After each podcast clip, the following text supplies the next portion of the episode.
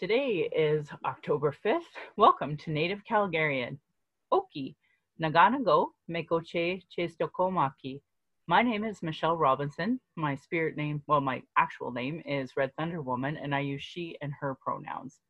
Native Calgarian is being recorded on the lands of the Nitsitapi, which is the Blackfoot Confederacy. The Blackfoot south of the imposed US Canadian border are the Blackfeet, and north of the border are the Siksika, Kainai, and of the Confederacy. These lands are Treaty 7, signed September 22, 1877, with signatures that include the Blackfoot Confederacy, the Stoney Nakoda, composed of the Wesley, Chiniki, and Bearspaw nations, and the Dene from the Tsuut'ina Nation. I acknowledge all First Nation, Métis, Inuit, status, and non-status across Turtle Island as the keepers of these lands. All non-Indigenous are treaty partners with the government signing on your behalf. I honor the Blackfoot and as the elders and members have been kind to me on my Red Road journey. Uh, Elder Red Crane taught me how to pronounce my spirit name. I was born in Calgary or in Blackfoot Mohkinstsis as Michelle Elliott, another English name, which has afforded me privilege in an English colonial world. My mother is Northern Slaving Dene or Sahtu Dene, but my Indian Act imposed status card by the Canadian government says Yellow Yellowknives Dene. My father is so Canadian I am a daughter of the Mayflower, a daughter of the American Revolution, and I have an Indian Act and Post status card. I acknowledge my Dene lineage and that I was born in Calgary, but my family is not part of the Treaty 7 signatories.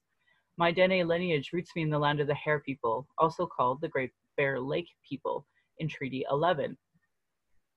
I'm a native to Turtle Island, and my Dene Nation is a visitor to this area called Kuncho Tine Indahe in Sahtu Dene, meaning many horse town which was named after the Calgary Stampede. Uh, land acknowledgements are critical for creating a safer place for Indigenous, as well as honoring the host as a guest and acknowledging your role as a treaty partner. My humblest apologies to Blackfoot elders and language keepers as I learn proper pronunciation. Any mistakes or misinterpretations will be on me. I encourage questions so that misunderstandings can be cleared up as soon as possible. I do not speak on behalf of all Indigenous, but I share what I know as I walk down my red road. If you're experiencing emotional distress after anything we talked about today and want to talk, the First Nation and Inuit Hope for Wellness helpline is 1 855 242 3310. It is toll free, open 24 hours a day, seven days a week. Non Indigenous, there are distress lines in your area as well. My Patreon account is Native Calgarian, where you can pledge and support. I want to say thank you to my previous donors for already showing your support to the show. If you value listening and can afford to give, thank you. To those that cannot afford to give but listen in, I'd love to hear from you at nativeyyc at gmail.com where you can send in your comments or your questions. I also have a YouTube channel and would love to have you subscribe. Go to nativecalgarian.com for the latest uh, podcast updates and usually the pin post on my social medias. I want to give a special shout out to my super loyal donors Adam, Alexandria, Beatrice, Ben, Beth, Brian, Kat, Celine, Christina, Crystal, Diana, Jacqueline, uh, Jana, Jenny, Jessica, Jocelyn, Judy, Karen, Kathy, Kenna, Leah, Lisi, Marisa, Melissa, Morami, Natalie, Nathan, Rebecca, The Sprawl, Shara, Sharon, Tammy, Tiffany, Vanessa, and Veronica. And with that, I want to uh, introduce and welcome my, my guest, Carl. Carl, would you like to introduce yourself? Hi, Michelle, and thank you. Your land acknowledgement is amazing. Oh, thanks. I enjoy listening to it. Welcome to Westlock. Multiple municipalities operate settler privilege within the Métis homeland, as well as Treaties 6 and 8. My name is Carl Mackay. My Métis identity survived the foster care system also known as the 60s scoop or Millennium Scoop. My historical connection to Métis indigeneity is through my late grandfather, Francis Mackay, born 1902 at St. John, North Dakota. He spent his childhood on a Red River cart. My contemporary Métis community is established with the Alberta Métis Federation as we move forward down the many roads of reconciliation. Thank you for taking the time to see me today, Michelle. Yeah, I'm glad that you you came on. Uh, so you actually are uh, one of my regulars on Twitter. So I'm really grateful that uh, you wanted to be on the show. And I'd love to have you expand a little more on, on your opening statement and maybe some other uh, things that you wanted to talk about there. Absolutely, and thank you for the platform to um, speak in regards to reconciliation specifically. Um, my focus uh, with our, our Zoom chat today, Michelle, would be to focus on how we can advance reconciliation um, in the Westlock Peace River region uh, specifically, um, which is where I, I reside and uh, um, I don't raise my family in it because of the lack of reconciliation. And uh, I'll conclude with that at the end. Um, so I've got a little bit of a statement prepared on reconciliation in this area. So I'll just go ahead and, and make a quick statement. And then if you had some something you wanted me to clarify for you, or you want there was something else you wanted to, me to elaborate on that was not in my statement, I'd be delighted to answer any questions, Michelle. Yeah, sure. We'll just expand on uh, it as we go. I appreciate it. Great. So Thanksgiving promotes opportunity re to reflect on our past and give thanks for life's simple pleasures and complex gifts. Clearly, Westlock is thankful to Alberta for harvesting land. Gratitude of settlers is abundant. Westlock has a grain terminal, RCMP Mountie Park, a tractor museum, a pioneers museum, Hazel Bluff Community Hall, and a recognition placard for Dr. Whistle. Something missing is land acknowledgement of the Métis homeland and our treaty partners. Promoting inclusive relationships with everyone will advance reconciliation with Indigenous partners. We can improve the relationship between RCMP and citizens by reducing the presence of police force and replace it with police assistance. All citizens must have access to justice and safety. From my perspective, absence of treaty land acknowledgement and Métis homeland recognition has compelled me to raise my family elsewhere. Westlock is behind other communities where recognition is resilient. Westlock demographics reflect a large percentage of the population is senior citizens. Some families move to Westlock because their income threshold presents challenges solved by affordable housing. Mostly, people enjoy small town living after working the family farm until incapacitated. There are opportunities to unite our rural and local population while removing barriers. Remove unification barriers by promoting reconciliation. Suggestions to promote reconciliation are one, install treaty flag and Métis flags at the grain terminals. Two, hire Indigenous police officers. Three, land acknowledgement during board meetings with county and provincial administration. Four, land acknowledgement on signs. Five, healing circles. Six, invite Indigenous partners to county meetings. I invite you, Mayor Leriger of Westlock and MLA Glenn Van Dijken to review those considerations. Offering solutions to promote reconciliation reflects authentic attempts to unite our population during a historical shift in our socio-economic structures. Protesting is a last resort for anyone that experiences neglect from their government. We can build a proper, prosperous future together, starting today. That's a great statement. Let's break some of that down. That sounds really lovely. Um, yeah, I, I mean, I think that this is such a relevant conversation uh, right now. We have such a rural urban divide here in Alberta. We have a lot of conversations about anti racism in the rural setting. Um, this is where that Ponoka violent protest came from.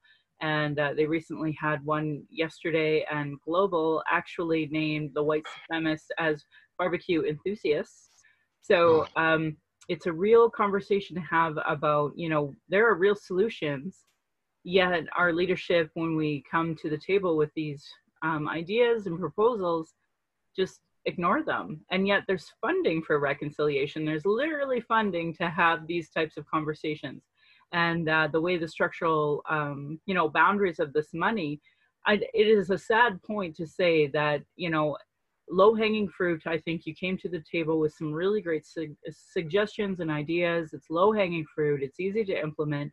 There's monies on reconciliation, and yet there's such a pushback when it comes to you know common Joe. So um, yeah, tell me a little bit about what inspired you to be even having these conversations. Um, I've basically what it comes down to is it, it starts with me rediscovering my Métis identity. Uh, it's kind of where it starts, and we're we get to where we are today because I talk about my indigeneity and right away uh, notice the negative body language from people, um, other signs that are just there that need to be removed. These are barriers. We're not going to be able to have a progressive conversation, a respectful conversation, if we can just remove those racial and sexual barriers, whatever they might be.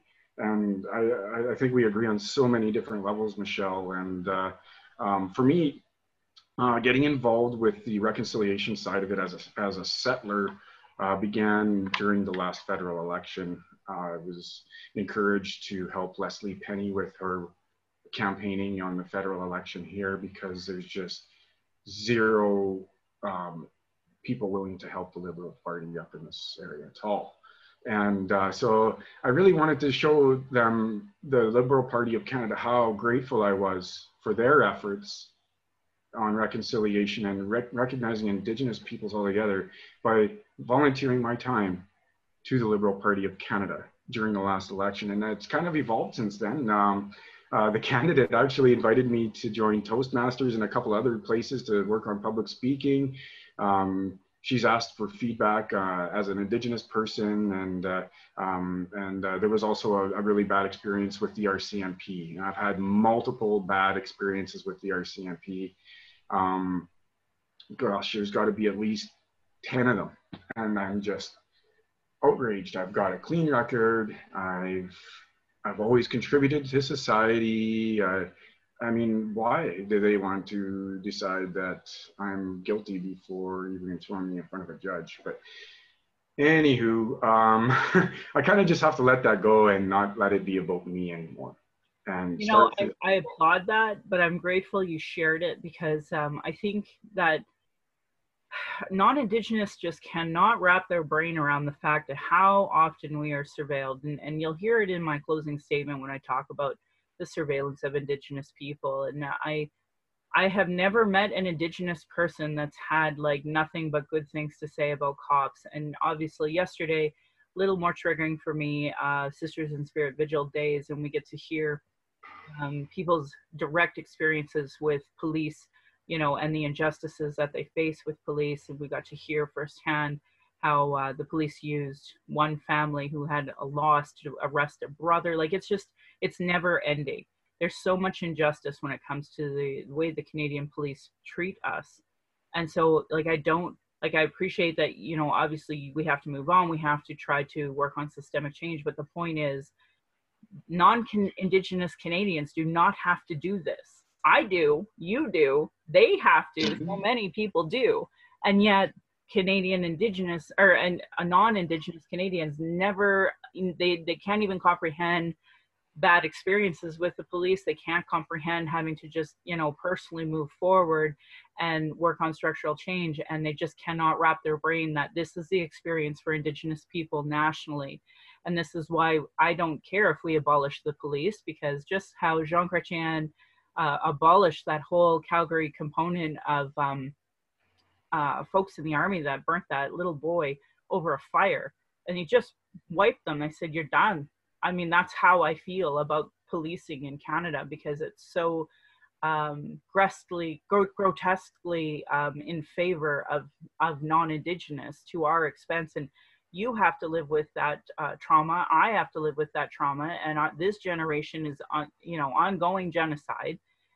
And thank god they haven't killed you but that's that's the problem. We should never say that in a so-called just society. So i don't want to um, you know I, I, appreciate your your point of you know I, I, have to move on and I, I understand that but i'm just going to point it out one more time to, on my podcast that this is our reality It, and it is a reality, and I, I, would love to talk about it more um, um, uh, exa- and exactly why we're experiencing these um, um systemic inequalities from the RCMP or any police force. Uh, um, yeah, and you're right. Non-Indigenous people didn't have to experience it. And, and to be honest with you, I didn't really have a problem with the police until I started understanding my Métis identity uh, and uh, why that was stolen through the foster care system. And, and, uh, and then that kind of, you know, hits home and you go, okay, well, you know, you get this kind of like, why are the RCMP picking on me? Or, you know, and, and so there's barriers on both sides that need to be removed. I want to be able to remove that barrier and say, I have faith in calling the police. I'm not scared to call 911, but I am. Yep. Last time I called 911, they didn't show up. It was four o'clock in the morning. There was car looters parked in front of my house, getting out of their car, going around the block and trying to open unlock doors of cars so they could loot their car. The RCMP told me that I should approach them and tell them to go, go away. and I was like, what? It's like 3.30 in the morning. These guys are, I don't know, they're definitely using drugs in their vehicle. You can see all kinds of lighters flicking and pop cans with lighters on them or whatever they were doing. I'm not sure. I didn't take a picture. I got a picture of their plate. And when I went to give the picture of the plate to their sergeant the next day, he laughed at me. Well, how do you know that was them? Can you prove that who was walking out of that car? And I just said, you want my support and you want me to help you fight crime, here I am helping you. Would you like me to help you today?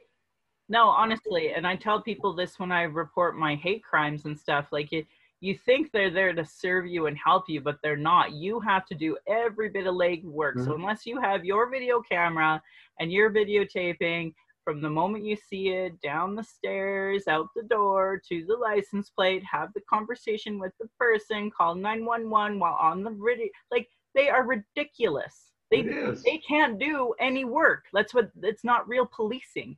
If they if they could, if they could actually convict somebody of something, but no, they don't. The Colten Boushie's case is a great example where they just mm-hmm. let the rain wash all the evidence away. They were perfectly okay with that. They walk around crime scenes on a regular basis, they are useless. Yeah, the Colten Boushie case hits home with me. Um, there's so many factors in that specific investigation that were just atrocious, and uh, um, why somebody was allowed to safely carry a known firearm that's known for randomly going off. There's no way it randomly went off within um, five meters of that man's face. Uh, I'm so sorry that Colten Boushie had to experience that, and we experience that every day, uh, regardless of what Mr. Boushie and company were doing. They were there asking for help for their car. Um, and that's what I see, and that's how I want to remember Mr. Boushie. Uh, I, it's unfortunate that Gerald Stanley wants to get rich off of the situation. He's sold his farm and he's made a book. Him and his lawyer are rich off it it's disgusting. I wouldn't even buy a book like that. I might buy it and throw it in the river and make a video out of it. Um, so yes, there is so many cases like that, isn't there, Michelle? I mean, and then you go into the MMIWG, and it's a whole other thing. And uh, you know, and we've seen it yesterday with the the Red Deer to Calgary um, parade, and uh, there's just so many cases out there that I, I, wouldn't even be able to elaborate. Michelle, you're more the you've been following that a lot closer than I. But uh, when it comes to the, the, the bigger picture of the the systemic racism or systemic oppression, I call it.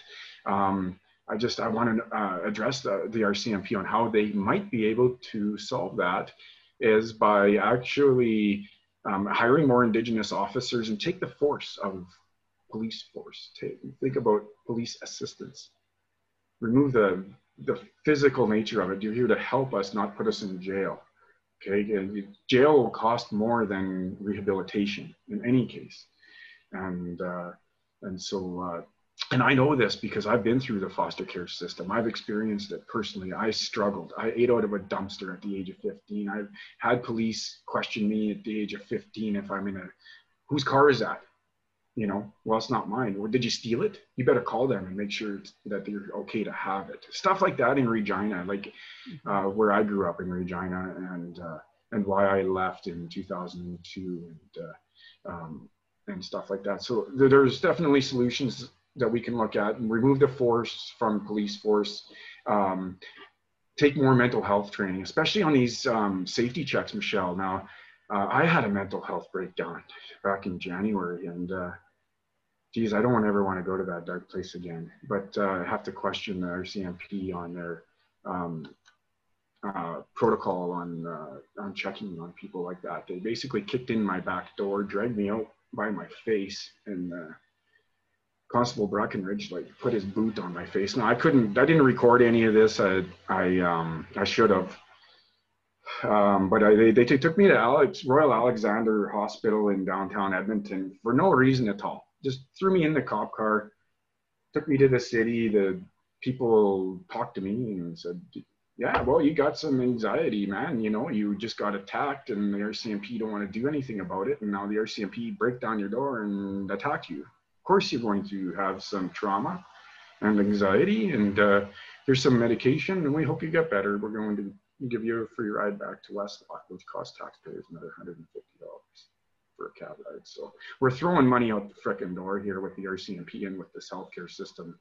And so uh, we can we can definitely do better on the safety checks. We don't need rcmp doing those safety checks. We can have uh, uh, community directors or healthcare agents that are working in communities doing that part. Um, I really don't think the safety check is uh, a legal measure are, or, really legal because you're entering somebody's house without a court order.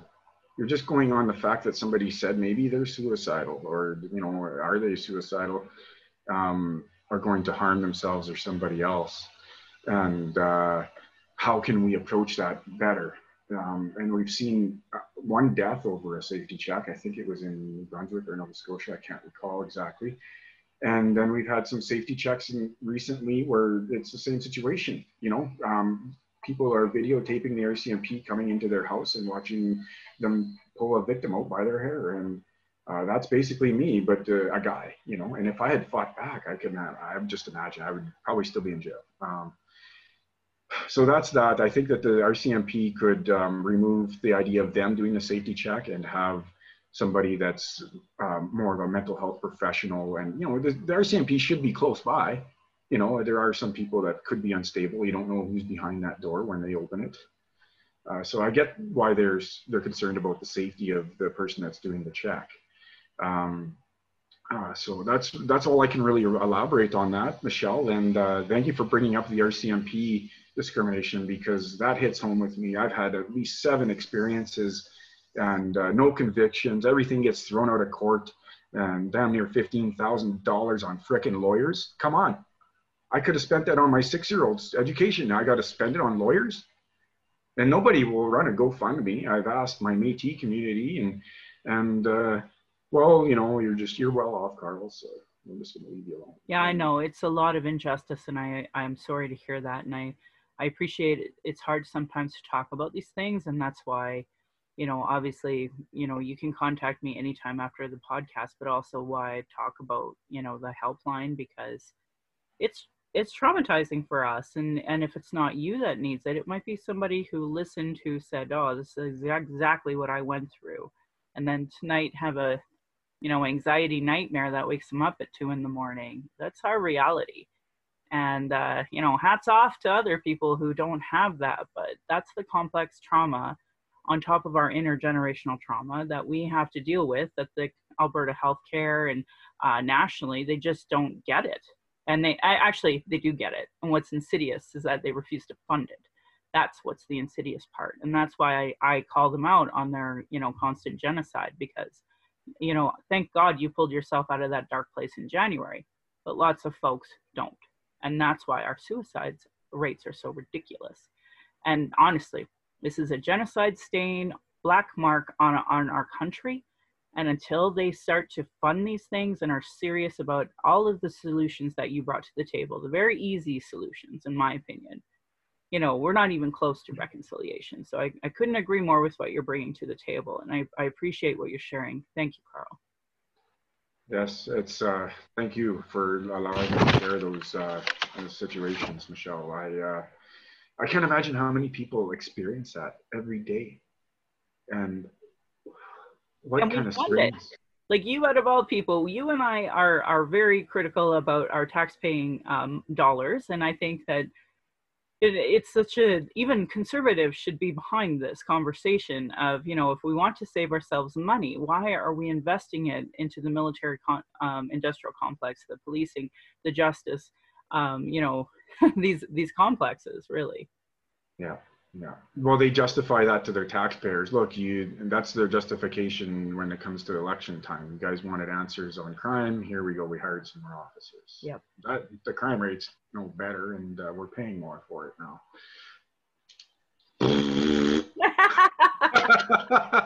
Agreed agreed i second that motion. We gotta have a laugh about it right? Laughter's medicine. It is it is and that's how we cope with it. It's it's so ridiculous. I really enjoy walking eagle news because they just you know they, they just highlight the the uh, ridiculousness of it. Like when they find out about this whole you know barbecue enthusiast uh, I'm sure they're. I, I mean, Alberta just provides them with material every day. It just seems. it does, and uh, you know, and when there's other there's other um, solutions that we can look at too, Michelle. Not just within the RCMP, we can look at how are we harvesting from the land, and how can we recognize that land? Yep. How can we do it on a level on a unilateral um, basis and uh, promote multilateralism and intersectionality. All people should be involved, regardless. Well, bring it up. You know, we're talking about healing. So here, you as a Métis man, me as an Indigenous woman, we're out on the land. That is a part of our healing. It's part of our reconnection. In the uh, White Bison Society, we always say that uh, culture is prevention. So we're getting back to our culture. We're getting back to the land. We're getting and we're healing and and it's so easy to do yet we have so many barriers when it comes to it right? Exactly and i think we can do better by installing um, treaty flags and Métis homeland flags at the terminals along with the alberta and county flags. All people should be recognized when that land is harvested. 100% that would make me just oh, I can't even describe the feeling it would give me. Like even when I hear land acknowledgements at board meetings or even yours, Michelle, I literally just I'm in awe, and it it it gives gives me that sense of belonging that was missing. Yes. Yeah. So you know, um, not just Westlock has an opportunity here. There, I can't. I haven't exactly sat down and counted how many grain terminals are um, uh, are actually standing across Alberta that feed into uh, an international outlet. Um, but there is an opportunity, not just in Alberta, but all across the country for everybody to just come together and, and start looking at our cultures and understanding it instead of hating it and kicking each other and punching us. Get rid of that. We got to learn how to bring our peace back, bring the peace back into peace country. And, and that's really what's missing up here. So, you know, Westlock could do better. And I encourage Mayor Laverger, Ralph Laverger, and MLA Glenn Van Dijken to sit down and work on a, uh, with uh, uh, the Westlock Grain Terminal and how they can install a flag there. I mean, they've done a great job at um, promoting Dr. Whistle, who basically got rich out of building houses on top of a swamp. So, I mean, you know, they like the, to get rich off of the swamp, but they don't want to acknowledge the people that lived in the swamp or on the swamp or yeah. harvested from the swamp. Absolutely. So, My family always jokes about if there's a swamp nearby, there's Métis. it's true. Oh, but that that is Cree country too, right? So I, I definitely uh, respect that, and I I, I support that. Uh, something that I recently stumbled upon. Uh, one of our local Indian residential schools is actually now private property, and um, you know I, I have a real bone to pick with that. I'm gonna try to launch a campaign about how much private land is now, um, you know, was formerly uh, Indian residential school grounds because, you know, my next uh, section of the Truth and Reconciliation Commission um, book club that I run is the the missing children and burial sites, and every one of those school schools has a cemetery around it, and that's the problem is we actually don't have a full number of how many dead children there are from these Indian residential schools. So when we talk about mm-hmm. reconciliation, like this is should be low hanging fruit for all um, you know municipalities cities towns hamlets to go have a look at okay where was the closest indian residential school and um, how do we commemorate that how do we access it you know obviously orange shirt day it, I mean, it's one day of the of the year but for the other 365 days we should probably be focused a little more on um, you know the 94 calls to action and now we have the 231 calls to justice the united nations declaration on rights of indigenous people uh, Royal Commission on Aboriginal People, and now we have the day school lawsuit that's coming forward. So we have like so many things that we need to like really put together. And you know, you identified as a child that went through the foster care system. You know, when I ran, I, I made a list of all the reports that they had made almost yearly, almost an annual report every year about the things that need to change in child welfare, and none of it has been implemented all of these studies, all of these um, recommendations, and zero of it actually implemented. So, um, you know, to say that there's a lot of work to do is an understatement. I feel like you're trying to do a public service by talking about these things, by bringing these solutions to the table. But the irony is, these people actually get elected to do this work, and they still don't do it.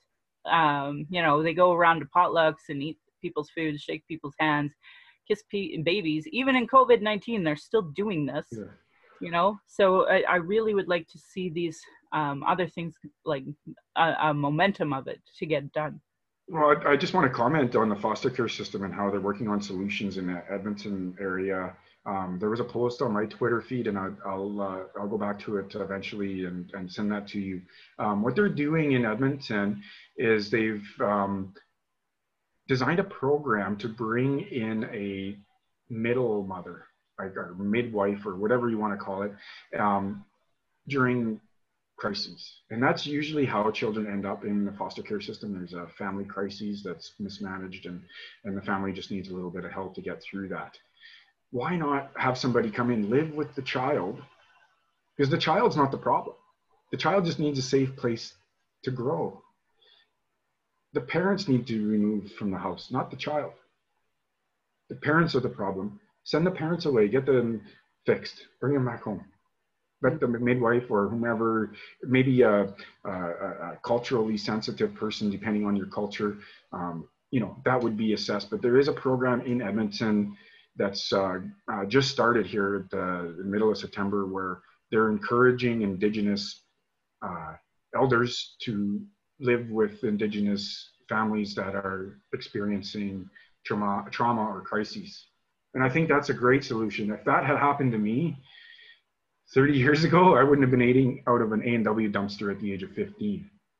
Right. Have you reconnected with your family? I mended the relationship with my father. Yeah. That's it. I know my father's side very well. Gotcha. Well, that's good. That's good. Yeah, it's uh but it's back to that conversation though of culturally safe um, approaches and and the truth is we don't fund that nationally we don't fund it locally um, you know these reports recommend these things but that doesn't mean it gets done and then uh, because we still live in a world that it's lateral violence is perfectly acceptable like i i have concerns about a program like that right um, especially when there are so many other easy solutions to start implementing so but if it's working that's what I want. Um, and I don't know if you know, but my birth that I had through the Peter Lougheed was so awful. Um, I looked into trying to, um, you know, lodge complaints against the doctor and against the staff, but it's really like it's it's an, an impossible thing to do, and lawyers t- cost a minimum thirty thousand dollars, and even then you may not have a resolution. So I um where there was a an MLA for my area. His name was Manmeet Bhullar, and prior to him, actually was the PC MLA, and he he's such a dirty dog. They actually have warrants out for his arrest, and he he fled the country.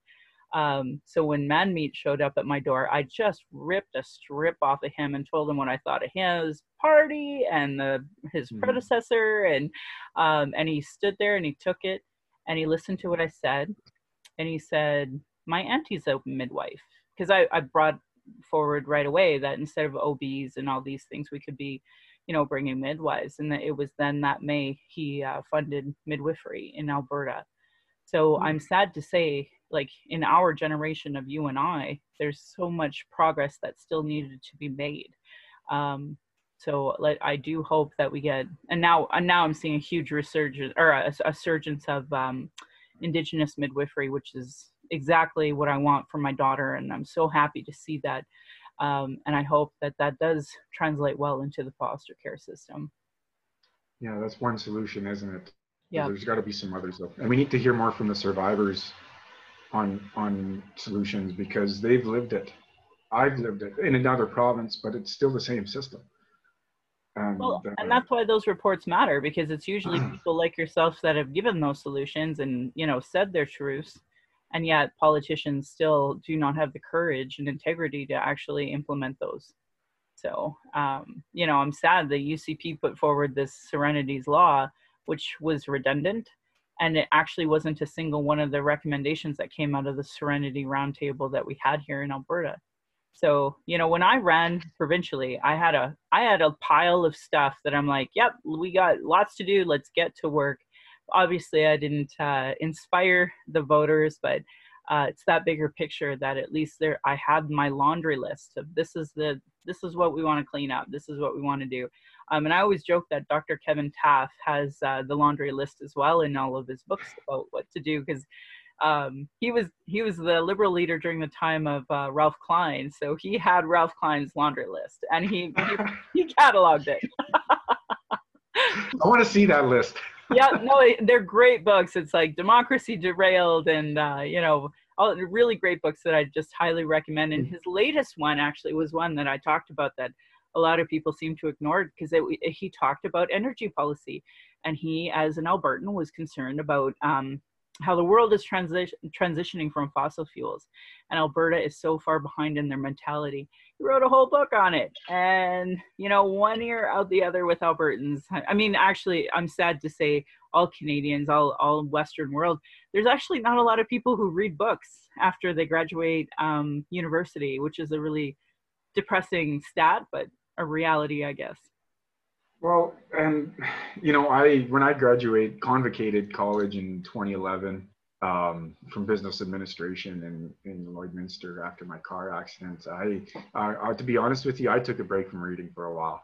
Um, but I, I didn't let that stop me. I took a break and then I got right into it about a year later and started researching Métis. So you kind of have to have that motivation of something that intrigues you to continue, right? And for me, it was the Métis, and uh, and I used a lot of the knowledge that I learned um, from researching, uh, doing research papers in college for researching my Métis genealogy, and then I ended up uh, I also using my business administration to get into real estate, and uh, so it was a real life changer for me, and uh, I just wish more people would uh, would look at at the the potential with it and uh, realize it's there.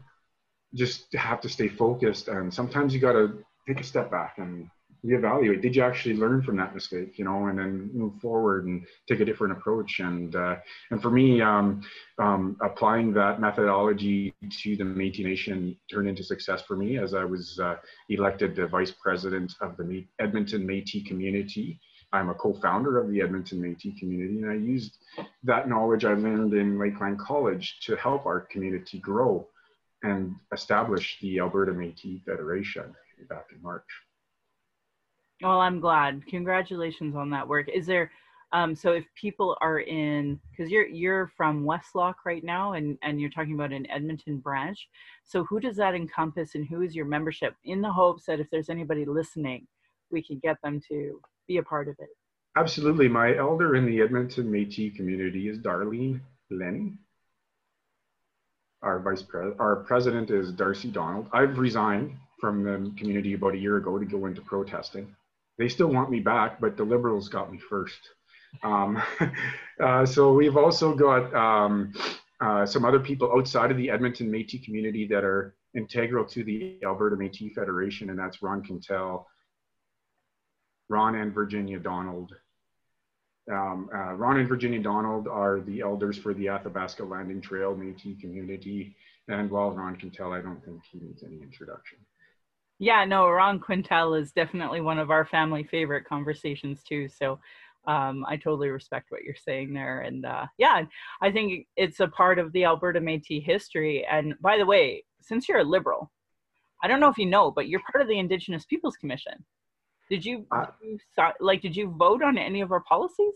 I did, and that's a. I just like I think it was two or so weeks ago. There, there was several policies that I reviewed and I was allowed to vote and contribute to that. So I was ecstatic. Absolutely. I took a few days to kind of just review it because yeah. um, I'm not up to speed like you are on a lot of those issues because sure. uh, because I'm so business oriented. Um, uh, so I, yeah, exactly. Twitter keeps me up to speed on most of that, but I do enjoy listening to Windspeaker Radio and CFWE out of Edmonton. Oh, um, uh, I, um, I participate in all the jigging competitions that are hosted within our community, even if I might fall down and trip on my butt. yeah, I'm pretty sure I'm going to break my ankle, but I'm glad you're still doing it because it's good for your health too. it's so good. It gets your heart and your lungs just are going. And I tell you, I don't know how those youngsters keep going like that, but I kudos. But you them. see me share some of those videos. I mean, they they're awe inspiring. They just their little legs. I can't believe it. Oh, and synchronized too. it's true. It's true. Um, you know who um, taught me how to jig is uh, Métis Bev, Bev Lambert. Oh yes. Oh, that's wonderful. I'm so happy to hear that well, uh, I definitely encourage you to um, also be a part of the Indigenous Peoples Commission in Alberta because I uh, so I'm the I'm the chair by default. So I would love to have you uh, be the chair by default next time. Um, but for sure, we need a Métis representative on the IPC. So I would love to have you. I really want you to consider it, and then I can start sharing some of my reports with you. And if you share a report with me, then I can pass it up the chain so that uh, one, we can give you more of a platform at the federal level, but two, so that, um, you know, I, I, talk about blind spots on my podcast, on in on social media all the time, where uh, sometimes because you're in it right then and there, like you're an Edmonton liaison for us, you're you have a Métis filter, so your lens is what we need at the table. So I just I want to make sure that you and I connect on that after as well, to make sure that you you see yourself as part of the Indigenous Peoples Commission. Oh, thank you for the invite, Michelle. That is amazing, and I'd be delighted to assist the Liberal Party of Canada with their commission on the Indigenous Peoples um, uh, administration side of it. We need more feedback. That's what the government's missing is feedback. They're not looking to capitalize or or turn it into a communist country. They need to hear what the the communities have to say because, and I can only really speak from a Métis perspective. Um, each community or reserve, whatever, however you want to phrase it, is really unique in its own nature and its own discovery. Um, so they require unique attention. And with the platform that Ron Quintal has brought to the Alberta Métis Federation, the federal government is going directly to the community mm-hmm. instead of to the provincial board, which is great because the community will benefit significantly from that type of an I, um, approach. Um, yeah, I definitely just want to make sure that we touch all the pace uh, uh, things that you wanted to touch on before we go. Uh, you sent me some great pictures. Do you really want to quickly go over them with us? Um, absolutely. Um, do you have them handy, or are we able to put them up on a display? yeah so probably what i'll do is um, when i share this podcast i'll share these pictures so that people can know um, you know the importance of them so you know uh, your very first one that we have here um, is a, a, placard for dr whistle so I, I'll, when i share that why is that significant to you that's significant to me because dr whistle established a significant amount of low income housing in Westlock. Mm. And he got rich off of building houses on a swamp. Now, those people living there are experiencing flooding, reoccurring flooding, and the town and the province doesn't want to do anything about it. Well, the NDP had a plan and the UCP ripped it up. And I don't know. Um, but that's why it's significant to me. Um, Dr. Whistle is actually a significant contributing factor to how Westlock became a town. Well, not became a town, but developed after um, the 1940s and onwards after World War II. Um, so that's why Dr. Whistle is so important to Westlock. He, he was a doctor, an entrepreneur, and uh, probably contributed to building over 100 houses that really helped the low income people at that time. But the people living there in this time are experiencing some problems from living in a swamp. There you go.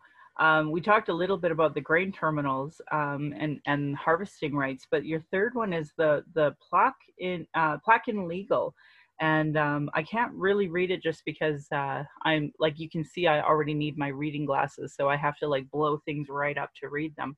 So why don't you tell me a bit about that plaque and uh, the significance to it? Absolutely. Uh, so the the town of Le Gal, it, everybody says legal, but it's actually Le Gal because of the French um, highlighted it uh, as so uh, to be such. Um, so basically there's two pictures I sent you from Legal. There was one of a placard that um, has some writing on it. And then there's another placard with a bunch of flags and a map of Canada.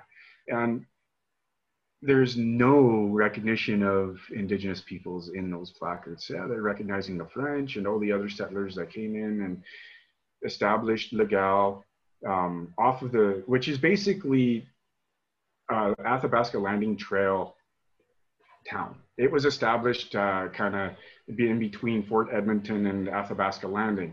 And the original Athabasca Landing Trail went through Legal and they built a railroad on top of it. And so this placard is extremely close to where that railroad is.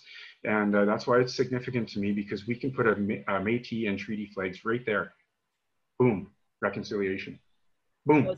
You know what? I just love that you brought up it's not legal, it's legal, because it's such a great example of our French history that's been erased that the Métis are so they are the ones that bring this great French history to to Alberta. And we've done such a great job of trying to erase it so that you know some you know English uh, speaker like myself has no concept it's even a French name. So thank you for that. Absolutely um, and we another thing is we call this a sash, but I, everybody says sash. I say le fleché, le fleché. So, anyways, I'll get back to the pictures. I get a little distracted there if I go on with my my other stuff. So we talked about the the whistle placard. We talked about the Legal pictures. I would also like to quickly um, talk about the grain terminal picture and the picture of me in front of a Métis wagon sure. or Red River cart. Um, so in regards to the grain terminal, um, how many grain terminals across Alberta do you see like that? And there's so many opportunities for all of us to advance reconciliation by installing a flag right there on, for the Métis homeland or the applicable treaty that the grain terminal is sitting in. Um, and in regards to um, the last pictures I sent you, Michelle, of me in front of a Red River cart, I raised my family in the Athabasca Landing Métis community because of the absence of reconciliation in Westlock. This is an invitation for Glenn Van Dijken to increase reconciliation and bring me back. Yep. Bring me back. I still reside in Westlock, but that's not where my son lives. No, and that's the point. Like I, when I ran, um, you know, municipally as well, like I talk about community and inclusion, and I mean, here, here's some so easy like to see examples of the lack of inclusion for indigenous people.